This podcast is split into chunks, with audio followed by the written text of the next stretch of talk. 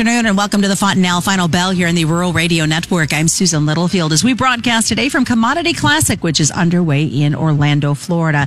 Not a pretty day on the markets, whether you look at the grain or the livestock, some big struggles. And one of the biggest struggles coming out of this wheat complex, we're going to talk about what's been pushing this wheat market lower once again.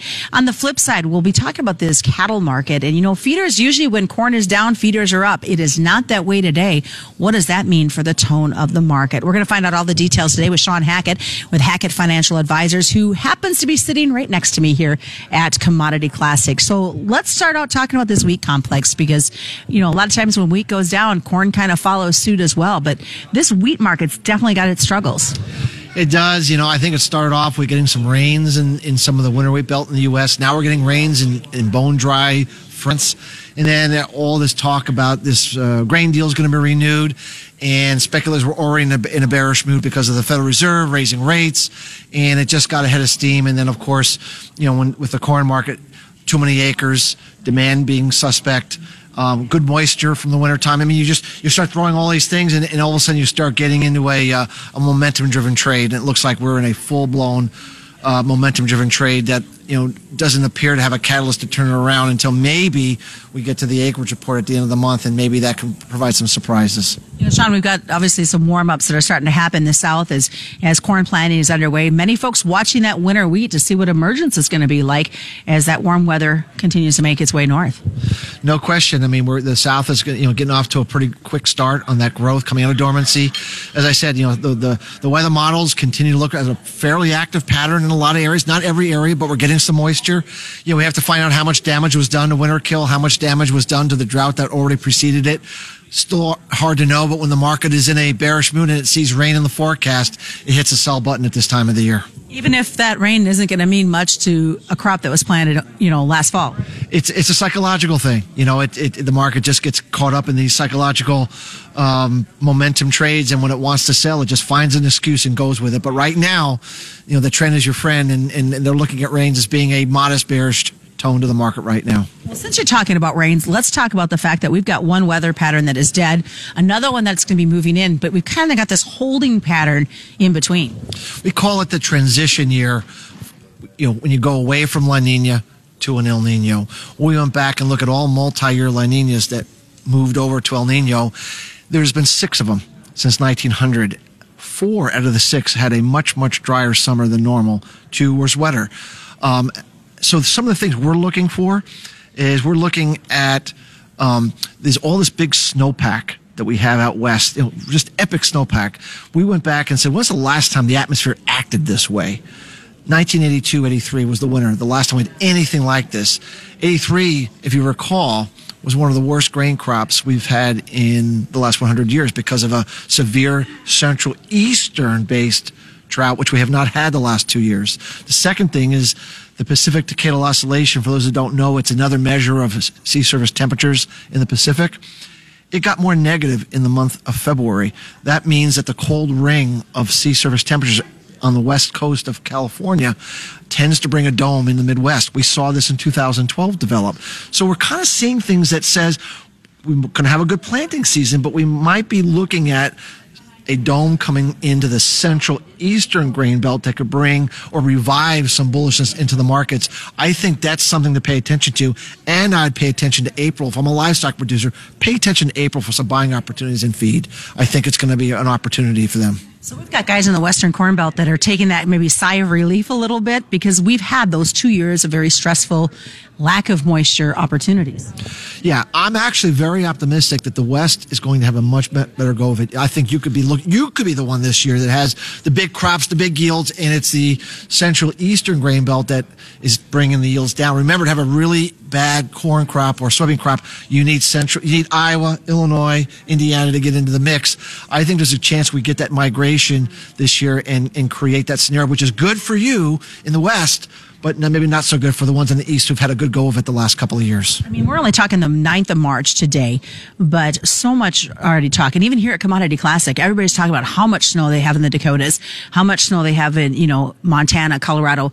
That snow has to go somewhere when it melts. Can the Missouri River handle all that moisture coming through? Can the Red River handle all that moisture if they get a fast snowmelt? There's going to be, we think in the northern Red River Valley, there's going to be some issues with flooding. I'm not sure it's going to be severe, but I think there's going to be some issues with flooding.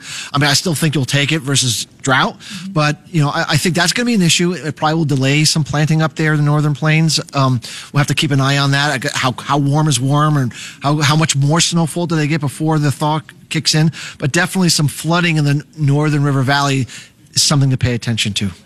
As we look at the, the what we're seeing specifically in the corn and the beans, I mean, corn, is it following wheat? Are we going to see that continue? And is a new low possibly been put in place for these grains? Well, I mean, right now, when I'm looking at new crop corn, you know, it's it's it's hitting at five fifty area. You know, there's another chart support says five and a quarter. I think those levels are possible. I mean, five and a quarter is possible, but I don't think we can take the corn market much below that level without actually saying we're going to have a big crop. We still haven't planted, you know, too much yet. So, you know, but I do think we can broach that area, and maybe, just maybe, getting down to that area, five and a quarter, five and forty. You know, maybe that revives the export markets, which, which have been so disappointing up to this point, and keeping us way behind the U S D A expectations. Maybe that's the bright spot we need to be looking for here. A lot of things guys have to keep a lookout on. Um, talk about those export numbers here quick before we go to break. Are we going to see an uptick coming our way? With these lower prices, I believe we are going to see an uptick. I mean, just like anything else, everyone in the world is looking for a good value proposition, and the U S is finally giving them a reason to come here and buy some grain. So I think this is a good thing. The bright side to a negative day or a negative period is we're going to see some revival of exports, and that probably is what puts in the low, at least for now. All right, well, stick around, folks. We do have a lot more coming up as we get ready for the second half of the Fontanelle Final Bell. Of course, we are at Commodity Classic, one of the largest shows out there for our corn, soybean, sorghum, and wheat growers. When we come back, we'll take a look at the flip side. What's this grain market's meaning to our livestock producers? We'll talk more about this month of April as well. The Fontanelle Final Bell on the Rural Radio Network. Hey, Tom, I see a Fontanelle sign there on your North eighty. That corn looks pretty good. Well, yeah, my neighbors had good luck with Fontanelle, so I decided to give it a try. They've been around for quite a while? Well, sure have. In the last three seasons, Fontanelle's fifteen top-yielding corn products had over a nine bushel advantage over Pioneer's commercially available leading volume corn products. Wow, that's impressive. I'm thinking I might add some Fontanelle to my farm. Well, just contact your local dealer or go to Fontanelle dot com if you want more information. Read and follow pesticide label directions, grain marketing, and other stewardship practices. Welcome back to the Fontanelle Final Bell here on the Rural Radio Network. I'm Susan Littlefield. We're broadcasting, of course, from Commodity Classic, which is underway in Orlando, Florida. And sitting next to me, Shawn Hackett with Hackett Financial Advisors. A couple things we need to touch on before we go to the livestock. And you briefed what was going on with the Russia-Ukraine deal. And what's that going to mean is hopefully they get another agreement in place. But if not, could that cause some interesting market trade for us? Well, ever since the Chinese put out that white paper several weeks ago, the market has believed that this deal is a done deal, that they're going to extend it, and it's done. And the market's obviously been reacting, especially in wheat. But if by chance there'd be a surprise, I mean, we... there's always surprise in the market. Boy, would we would see a violent reversion in the market. And so that's, you know, not something, it, it doesn't, I don't think that's a high likely outcome, but it's always possible that we don't get that renewal that everyone's expecting. We get a, a rope-a-dope, as we call it, in markets. March twenty-first is also another date that's looming, but this comes on, on the Fed side. Yeah, I mean, the Federal Reserve Chairman Powell was very clear in his testimony that he's going to continue to raise rates. Now people are thinking fifty basis points instead of twenty-five, and he just seems... I mean, we have the strongest inverted yield curve since nineteen eighty-one, the last time Volcker did something like this. So we're really in uncharted territory, and, and I kind of wonder, are we selling the rumor, buying the news out of this meeting? I kind of feel like we probably are, so we might see, actually see a rebound the closer we get to the meeting, given that the market's already fully anticipating aggressive action. Something that agriculture needs to keep an eye on. Always, because asset markets, the way they move and shake and bake, so do the grain markets, because capital, speculative capital is flowing in and out all the time in our markets based upon those things. We'll switch gears, Shawn, and go over to the livestock side. What does the month of April mean to you from a from a cattle perspective? Um, it means, it to me, it kind of means seasonal weakness.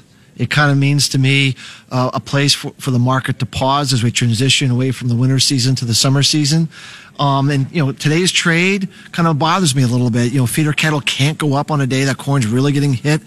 Whenever I've seen this, this has really been a warning sign that the cattle market might be really uh, losing momentum and might be ready for some downside action here. I'm kind of worried about this. And, you know, we've had strong beef, box beef prices and, and, and, and but I just still feel that the market's going to give way and we're going to see some weaker demand into the spring before we get grilling season going. And this isn't the first time in the last couple of weeks we've seen the feeder cattle and even the live cattle struggle when the corn has been really into some negative territory.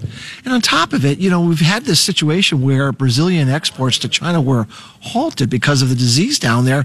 And we we, we got somewhat of a reaction, but you would have thought we would have gotten a much bigger reaction. So two things telling us cattle should rally and it's not, it's a warning sign. And we're, you know, we're bumping up against, um, you know, some, some, some pretty high levels here. I, I'm worried. If I'm a livestock producer, I'm thinking I want to, you know, protect some downside price risk into the spring. We might be ready for some kind of a, of a surprise knockdown, and I wouldn't want anyone to get caught having to sell cattle too low here. Especially with what we've seen this cattle industry go through in the last six months. For sure, you know.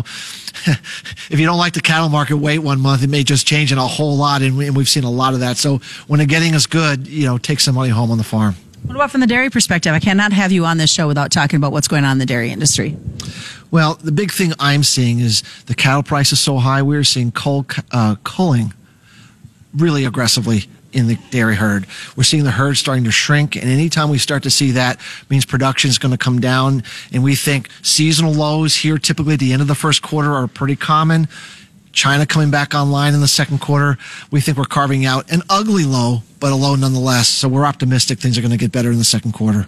I got to ask you, um, with China, and I know that there's been a lot of talk of the anti-United States and the, you know, don't pick a fight with us because we're going to come back at you. And there were some rumblings earlier in the week, and some saying it might have had an effect and will continue to have an effect on our markets. Anytime that the U S and China are getting are getting after each other and, and emboldening each other, you keep worrying about that. You know, we could enter some kind of a new trade war, new sanctions. Um, it's it's really, you know, you, it just you just don't want to go there. I mean, we went there in eighteen and nineteen, and it was ugly. And even though they eventually need the product, short term, it could create a uh, an air pocket for our prices. And I, you know, we just we just would like not to broach that subject. But anytime we start pushing the envelope, you know, you got to worry. And I think it brings some sellers into the market just in case, a just in case trade, you know. As you look at um, the market as a whole, grain or livestock, what's the one key thing that's kind of sticking out to you right now? I really, really think that if we can get energy market, the crude oil market off the tarmac to move higher, I think that would change the complexion of markets. It's been such a struggle. It's been so hard to get that crude oil market going. But if remember, renewable diesel and ethanol are a big part of our markets. I just think if we can get that market moving up again, as I think we probably are, it might change this endless bearishness we're seeing in commodities in general and in grain. So I would watch the crude oil market get its head off the bar here and maybe have a rally into the second quarter as a sign maybe things are changing. Wonderful. Well, thanks, Shawn, for coming to Commodity Classic to do Final Bell with us today. What is the best way for folks to get a hold of you? Our website is Hackett, H A C K E T T, advisors dot com. Lots of information on there. We have a Twitter page, at Faradix eleven, our LinkedIn page as well. We usually put some stuff on there to kind of update people on our cycles and our work. All right. Shawn Hackett's been joining us here at Commodity Classic. Just reminding folks, commodity futures and options do involve a substantial risk of loss not suitable to all investors. And that's the Fontanelle Final Bell, brought to you by Fontanelle Hybrids and all your local dealers right here on the Rural Radio Network.